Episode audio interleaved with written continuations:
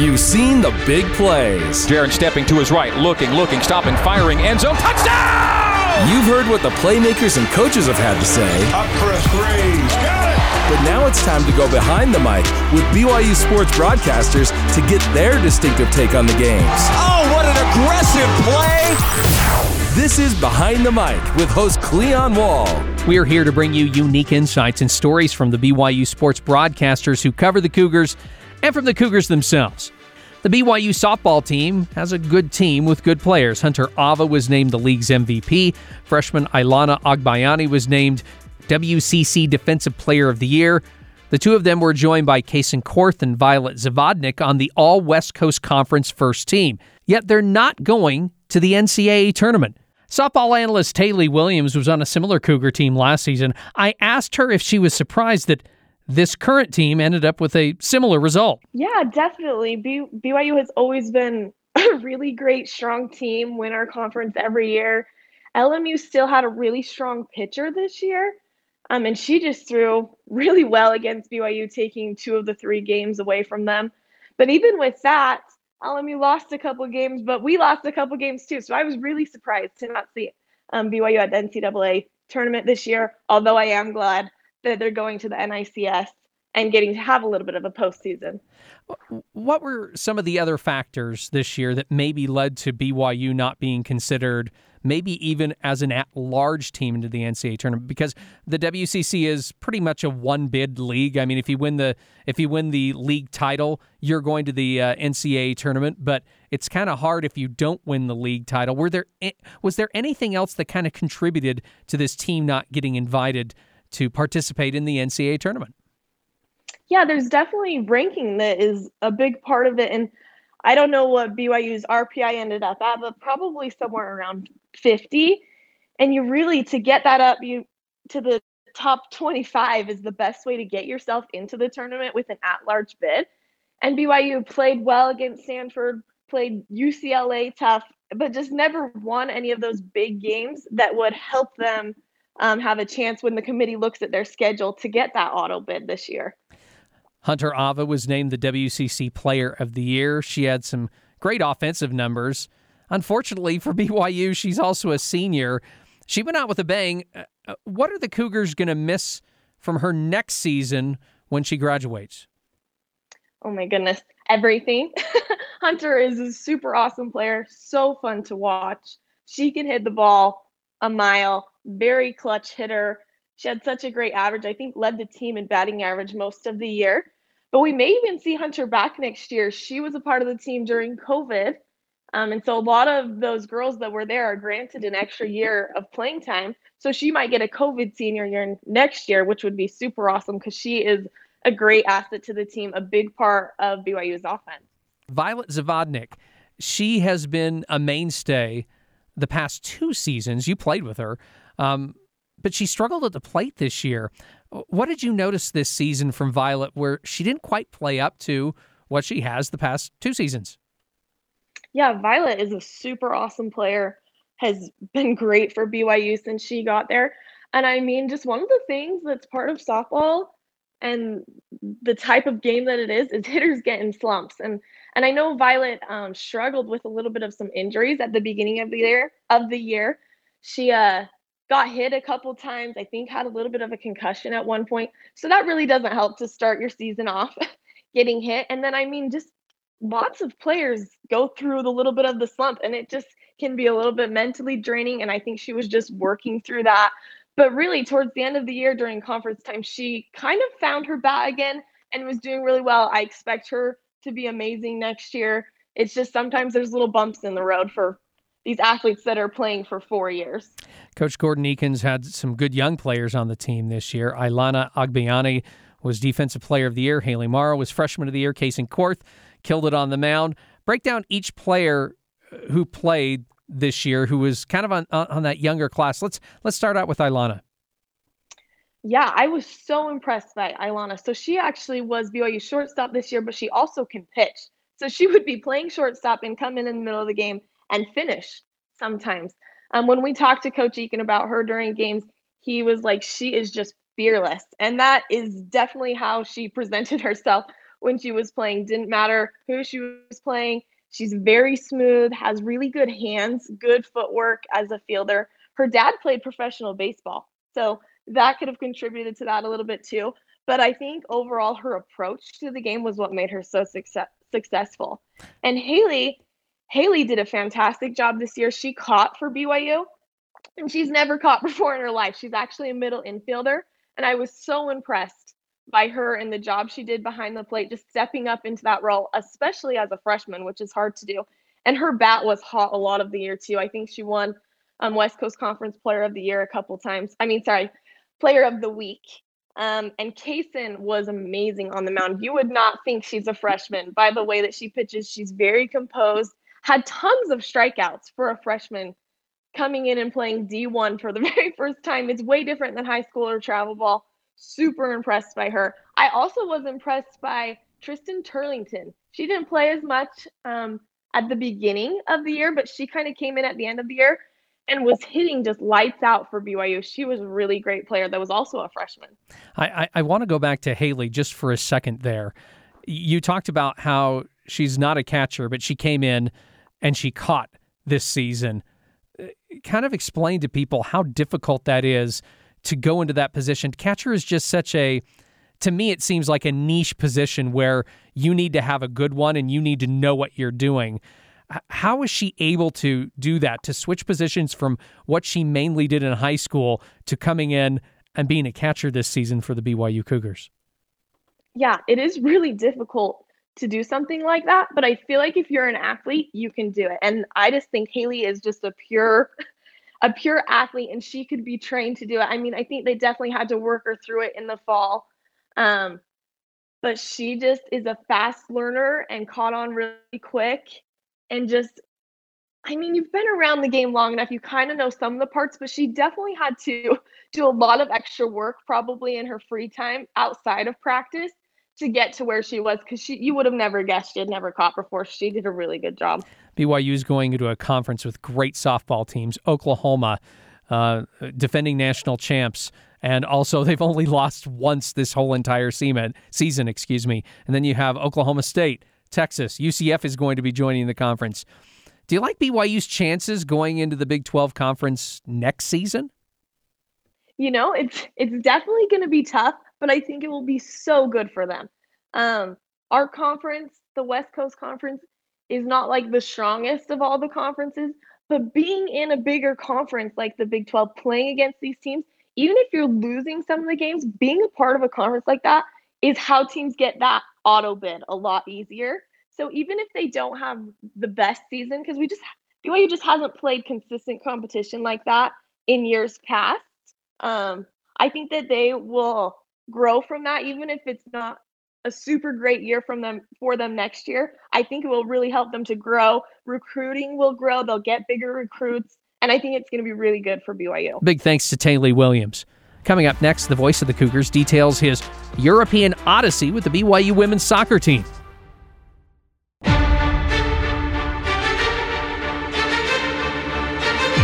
Welcome back to Behind the Mic. Greg Wrubell is one fortunate guy. Not only is he the voice of the Cougars on radio, but he also gets invitations to travel with the BYU women's soccer team on their European summer trip. I wanted to find out how the team did on their trip but I also kind of wanted to find out how he was lucky enough to be able to accompany them. This will be my 10th season calling uh, BYU women's soccer games. And so back in 2016, I'd only been with the program for a couple of years, but they had their uh, planned trip to Italy and is supposed to go every, every four years. So the, the, the trip we had here in 2023 was actually pushed back due to COVID by three years. So they went in 2016, should have gone in 2020, didn't go till 2023. But backing up to 2016, uh, Jennifer Rockwood was simply kind enough to invite me to go with the team on this trip and kind of chronicle their journey. And I remember at the time uh, I was getting player diaries uh, that that were submitted to me and sent back to BYU to put online. And so whether it was 2016 or 2023 uh, a big part of the trip is making sure that I'm communicating what's happening back to Cougar Nation. And a lot of it this year was done via social media, via Twitter and Instagram posts and videos, pics and whatnot, um, and kind of chronicling um, every step of the way that the uh, that that the team takes. But back in 2016. Uh, again, the invitation came from Jen, very kind of her, and uh, got to go with the team and, and traverse Italy from north to south and, and play matches again. And, and they've won all the matches I've seen them play overseas now over these two trips. Uh, so you're going to get better. You're going to practice. Well, not so much practice, but play. They didn't really practice. They play the games, they warm up. Um, you go to play, get better, but uh, more than that, just team bond and see amazing parts of the world you would never otherwise see and Italy was mind blowing, and it's the cradle of civilization, and, and you get all of this sense of just the uh, um, the ancient nature of all these constructions and, and and places in the world. And Italy blows you away, and then you go in, in 2023 to different countries: Austria, Slovenia, Croatia, and back to Italy to finish things out, and you realize that that they're not too far separated from Italy in terms of uh, impact and and the eras of, of construction and civilization. So a lot of things you were seeing had a really Italian vibe to them in terms of how old they were. And that was an eye opener to me. I had a different version of the Balkans in my mind than I came back with. Um, Slovenia and and Croatia as Balkan countries, uh, I kind of had an image in my mind of of kind of war torn, kind yeah. of rocky outposts, and no, it's it's not that at all. And and Austria, which kicked us off on the trip you know, gives you such a grand sense of history and architecture and culture. And, and so over these two trips, uh, Italy in 16 and this one, uh, I get to four different countries and, and see so much of what I never would have otherwise hoped to see in my life, thanks to the generosity of Jen Rockwood and her staff and program. And so both experiences were mind blowing and, and, and, and super expanding in their own ways. This one had more countries involved. Back in 2016, you're one country, but seeing it north to south. And this one took you across borders and and and and getting different styles of food and architecture and history and and I could go on and on about how uh, you know life changing maybe too grand, but not but not by, by by too far a margin. It was things that really just expanded your horizons was it just you and your family that gets to go, or do you get to invite anyone? My wife else? and I went in both in both oh, instances. Oh, good. Yeah, yeah. I was going to say I, I wasn't sure how you were going to say to your wife, "Hey, honey, yeah, I've got to go that, to that'd Europe." be a tougher sell. Yeah. So yeah, very fortunate to have been able to take her both times. Oh, that that's amazing for you. Coach Rockwood has been doing this forever. How does Coach Rockwood and her staff balance strengthening their bond as a soccer team?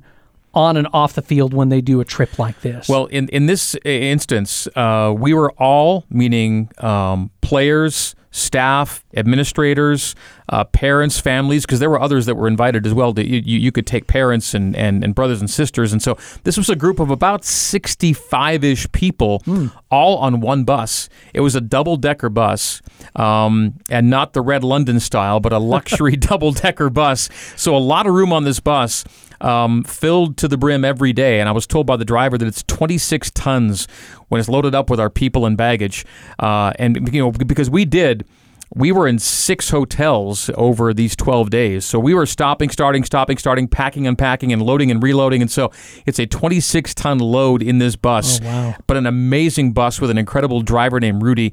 And, and so we were all together all the time. And and when we stop at, at places for guided, and there were so many guided tours as well. We'd stop to a city, we'd meet up with tour guides. They would take us around the city on foot. Um, so so much of what we did was was on foot. I, I I lost weight on the trip, which is crazy because as much as we ate, and you're eating, you know, some snacks and some candies and some soft drinks and so, but but yet you're walking so much. I actually dropped a little bit of weight on this trip. My step count really went up. Um, but you're together all the time. And now, what would happen when you get to a city? We'd meet up with our tour guides, and they would tend to break up the players in one group and then the adults, if you will, the grown up staffers, parents in another group. So we'd split up at times, but for the most part, all of our meals you're spent t- together as groups, and then, of course the team is always nonstop together. And and the, the the players had the upper level of the bus and down on the lower level where I was, we had staffers and coaches and administrators, yeah. and so it was kind of the you know the party bus up top, and then the, the quiet car down below. Um, but it's it's tough not to bond. Like you you you you just end up bonding on this trip, and and so I, I think as much of the as the soccer was good, we'll get to the soccer. As, as impressive as that was to see, just watching these girls, um, just uh, you know expand friendships and make new friendships and learn about each other off the pitch was really enriching as well. It's a really tight group and and Jen brings the entire group back essentially from a Sweet 16 team to enter the Big 12. And we should note Nat Wells, who was the lone graduate from last year, she came on the trip as well. So she got to be part of the team experience as well on this trip, even though she'd already graduated. So um, they were all back together, and the fact they're all going to be together uh, again, uh, I couldn't be more excited for this group to start playing in the Big 12 and showing what they've been able to develop over the offseason. So they have four matches on this right. trip. Two in two in Austria, two in Croatia. Okay, so let's start out with the first two in Austria, and you're going to have to help me. What is the name of the first club that BYU played? Well, first of all, everything we're going to tell you about the clubs is um, these are the women's versions of the men's clubs that play in the highest leagues in those countries. So okay. we'll call it the you know the Austrian Premier League and the Croatian Premier League for lack of a better term. It's their top men's leagues. So their top men's leagues in Austria, the top men's league has teams FK Austria Wien or Wien, Vienna, W I E N, but Wien, FK Austria Wien or Vienna, and then FC Bergheim. These are two teams in Austria's Premier League men's teams, and they're women's affiliates of the teams BYU played. So the top versions of the women's teams for these pro clubs are the ones BYU played. So uh, they're well known clubs in their countries. Um, we didn't get to play in the men's stadiums. We got to see the men's stadiums and tour the men's stadiums, but they played in adjacent playing fields. So the women would play in a field adjacent to the big stadium. And let's just note, note off the top um, American women's soccer is at a much higher place and has been for some time. Anyone who watches soccer knows that Amer- yeah. American women's soccer has been ahead of the rest of the world for a long time. The men were having to play catch up for a number of years, but the women are well ahead.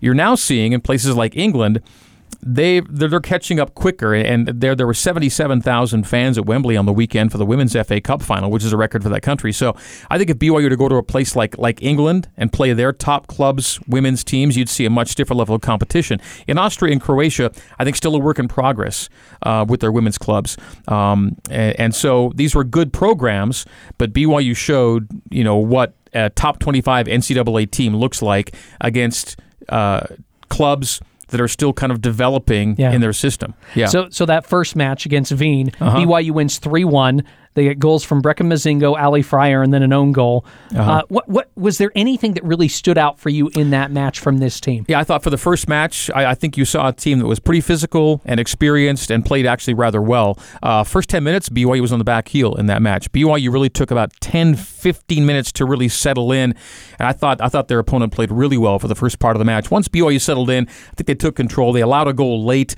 uh, uh, to make the final score 3 1. But um, that, that, that team and the next one they played in Bergheim were probably the two best opponents BYU faced, and they came in the first two games. And that second match that you had, BYU wins 2 1, winning goal provided by Ali Fryer, assist from Bella Folino biggest takeaway from that match because it seemed like it got a little tougher. Yeah, and and that was a goal, a game in which uh, it was one-one for a long time. Uh, BYU didn't, didn't get the game winner till relatively late in the game.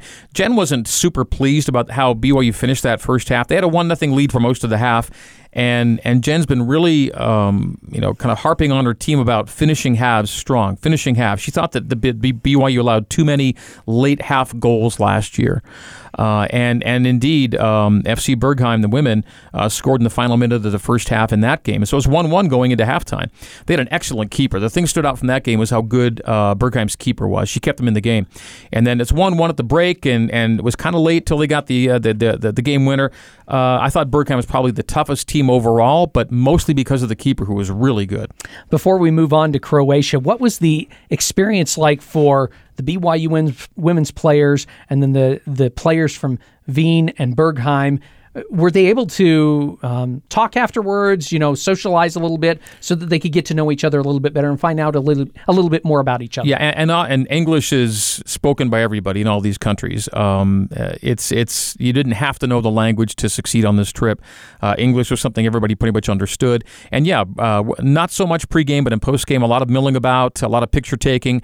Uh, anyone who followed me on social media knows before the game and after the game they would pose um, with their flags before the game. They'd exchange exchange gifts before the game. They'd mill about afterwards. There was a lot of socializing that way, as much as you can get in the five or ten minutes you get before the field clears. But uh, that was a cool part of it too, was seeing. Um, you know, these players from different countries get an appreciation for our girls' style, and then being able to share that appreciation verbally with them afterward. Uh, it's interesting that the second game in Bergheim, we were probably delayed about. Well, first of all, they, they, they pushed the game back an hour and then ultimately about an hour, close to an hour and a half, due to a men's game that was being played in front of them. And it was a lower tier men's game, but a men's game nonetheless. And so the women had to kind of wait till the men were done um, and before getting on to play their games. The second match they played in Bergheim actually didn't start till about 8:30 local time. It was a late night uh, for BYU that night, and BYU would be playing these games, Cleon, after a day of sightseeing. You say, well, it's only sightseeing, but you're doing a lot of walking, and, yeah. and it's a tiring thing. And so BYU would have these days where they're on their feet all day, seeing amazing stuff, but you're tiring out. Then you got to recover and then play 90 minutes of good soccer. And granted, uh, Jen was able to use her bench pretty liberally in this trip, but uh, it was asking a lot of these girls to be ready to play, and they weren't practicing; they were simply showing up and playing games.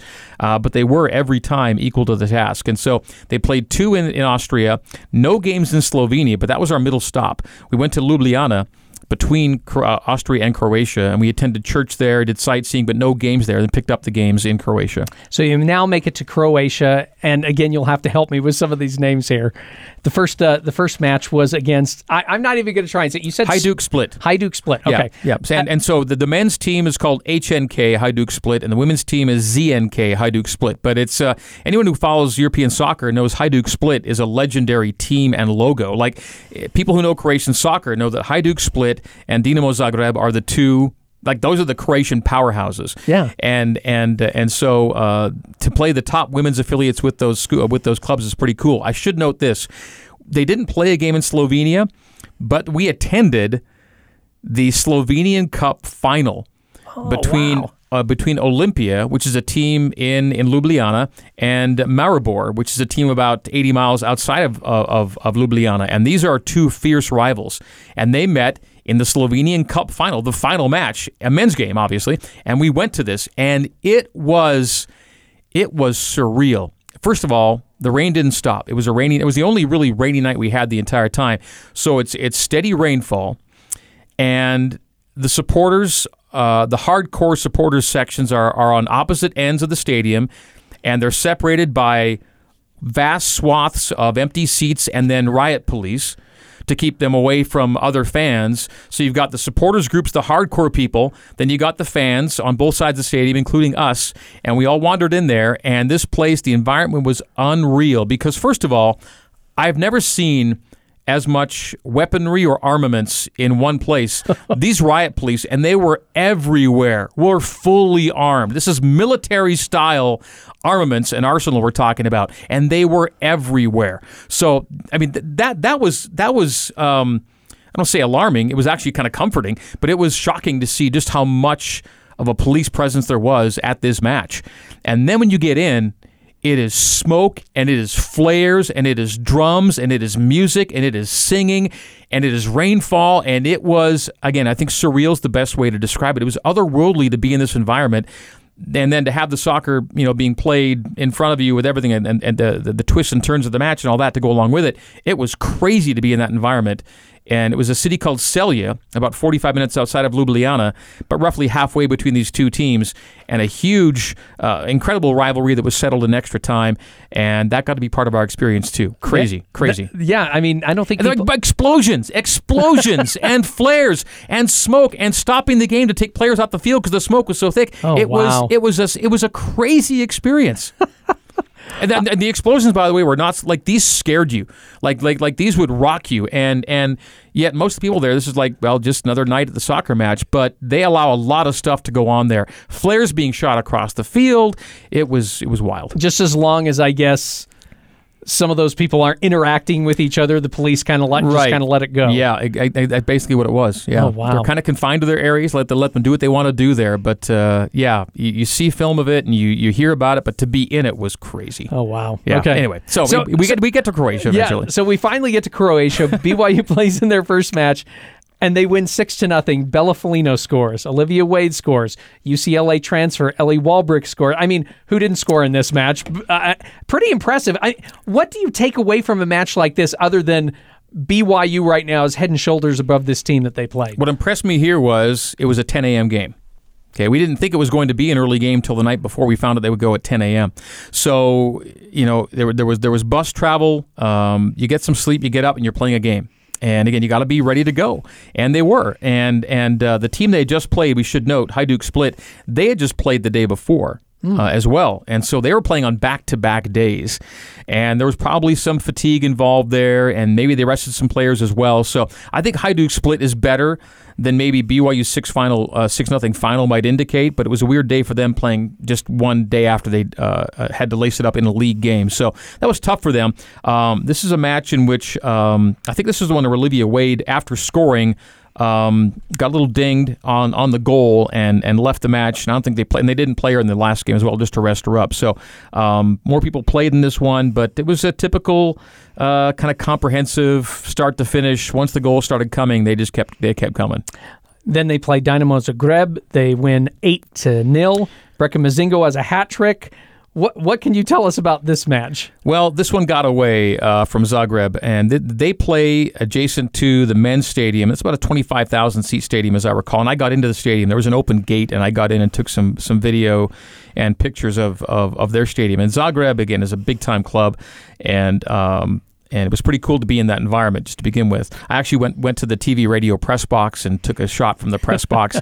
uh, th- yeah, the, the, final score was eight nothing, and and to be fair, um, we stopped the count on this one because uh, I, I, think as as the game got on.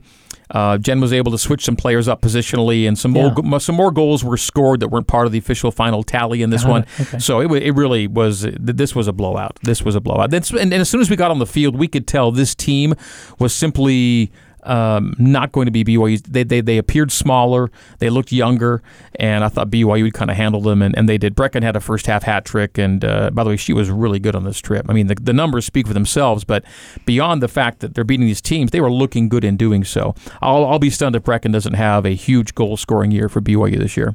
We've mentioned a lot of people, uh, Brecken, Olivia. Uh, maybe there's someone in there that we haven't mentioned who maybe got a little bit of playing time that you're like, I can't wait to see this player this fall. One player I will have to say, and I mentioned her name by the way, is Ellie Walbrook. She comes to BYU from UCLA, defending national champions. Exactly, yeah. and, and and by the way, BYU will play UCLA at South Field this year. Yes, yeah. yes. Yeah. Um, so she's the one that I'm really kind of interested in seeing. But is there anyone else that maybe whether it's Ellie or anyone else that you thought, oh, I can't wait to see her in the fall? Well, too? among the starters, I mean, you're expecting a lot of Breck, And she was great. Ali Fryer had a great freshman campaign last year, and Ali's just nailed. Like she, she and Brecken, I think are going to be right there in terms of uh, of the tops in goal scoring for BYU. Olivia Wade is going to always threaten from that uh, from that 10 spot. Uh, that trio right there is going to be outstanding. Bella Folino is the consummate right place, right time goal scorer. Um, she just has a knack of being in the spot she needs to be in to finish. And so there's a lot of goal scoring coming from those spots. Ellie Mon, I thought, had a really good tour. Um, a really good distributor on this trip. A lot of assists for Ellie. And so among starters, those players really stand out. Jamie Shepard does so much without uh, drawing a lot of fanfare to her game. She plays the six as well as anyone. I, I just think it's it, it's a tremendous midfield and forward attack for BYU right now. On the back line, we didn't see Laveni Vaka play on this tour. Um, she was resting uh, an injury that's not a long term thing, so we didn't see Laveni. So we got to see someone like uh, uh, like Zoe Jacobs play some more on the back line. Olivia Smith's already a standout there, along with the Kendall Peterson. Uh, Izzy Stratton has found a spot at center back, and so I don't think there's many questions to be answered among the starters. But among the reserves, I thought Ellie uh, showed well, Ellie Walbrook, uh, the, the, the UCLA transfer. So I think she's going to fit right in for what BYU wants to do, and she's probably the one that jumps out to me as, as someone that showed uh, she'll, she'll be playing a lot of minutes. BYU's Big 12 schedule was released. Uh, plenty of interesting matches. First match will be against TCU on Thursday, September 14th. The last match will be October 23rd at home against UCF out of all the games that are out there, what's the game that BYU soccer fans should like note and say, yeah, we got to pay attention? Well, I guess game. it's a no-brainer, but uh, but TCU in the opener because you know TCU is is the kind of team that could be at the top of the league. So it could it, it, it, this could be an early decisive game, even though it's the opener. I think by the end of the season, this TCU BYU result could prove pretty consequential. So the fact that it's the first Big 12 home game and they get it at home on a Thursday night against the team they've played before, it's an old Mountain West rival if you want to look at it that way. Yeah uh, and a top uh, Big 12 team. I, I, think TCU is a great way to kick things off. They go right to Baylor the next week, first road game. Um, the fact they have just uh, they have only one. Uh, Thursday, Monday home weekend, but they have two Thursday, Monday away weekends. That's that's going to be the, the, the key point to me is how many points can BYU get out of those two back to back Thursday, Monday away weekends? Because BYU may choose not to stay out there the entire time. Uh, that's a long trip, and and and with the ability now to maybe get back and rest up before going out back on the road might be an option BYU looks at. But how do they handle Thursday, Monday road setups, considering you can't practice and get ready on a Sunday? That'll be the season long challenge for Jen Rockwood, her staff, and her players is how do you deal with no Sunday availability with a big Monday game coming up. And then and then it turns around pretty quickly to think about it um, to get ready then for the next Thursday game. Right. Uh, everyone else will have an extra day of prep for that Thursday game. Conversely, you could argue that BYU have rest between the Thursday and Monday games, Yeah. but you know teams are already getting Saturday, uh, or they're already getting Friday and Saturday off to get ready for the Sunday match. Um, how will BYU do having how will BYU do having one less day to get ready for for the next Thursday match becomes a question. And you just mentioned BYU is going to play UCLA, defending national champions. That that match just seems like it has a lot of storylines. Not only is it the defending national champions, but both Brecken Mozingo and we talked about Lee Walbrook. They both played for the Bruins. And they're now playing for the Cougars. Lots of storylines. A, a, a match that I think everyone is going to be interested in, it, not only here in Provo, but I think across the soccer nation too. Yeah, because it still happens in August. Uh, it'll give us a good sense by the end of the month where BYU is, uh, what kind of threat they're going to be in the Big 12 and nationally. Uh, a great game to have in August with Big 12 play just two weeks away. It's a fantastic schedule. And St. Louis, which is the season opener, uh, people, I mean, people need to realize that was a top 25 program last year and a high RPI team. Um, and so St. Louis is not a great name, maybe, but they are a solid team and a great way to open the season. And it comes again at South Field um, on a weeknight. And uh, we'll see if BYU can lead the nation in attendance again. For I think be this would be the sixth time in seven years. I think if they do it, or seventh in eight. Um, South Field has a well-earned reputation, and the season, the schedule this year gives uh, fans every good opportunity to come on out and cheer the Cougs. Thanks to Greg Wrubell. Behind the Mic is taking a couple of weeks off, but we will be back soon. Download and subscribe to Behind the Mic wherever you find podcasts, or listen to all episodes on the BYU Radio app. Behind the Mic is a production of BYU Radio.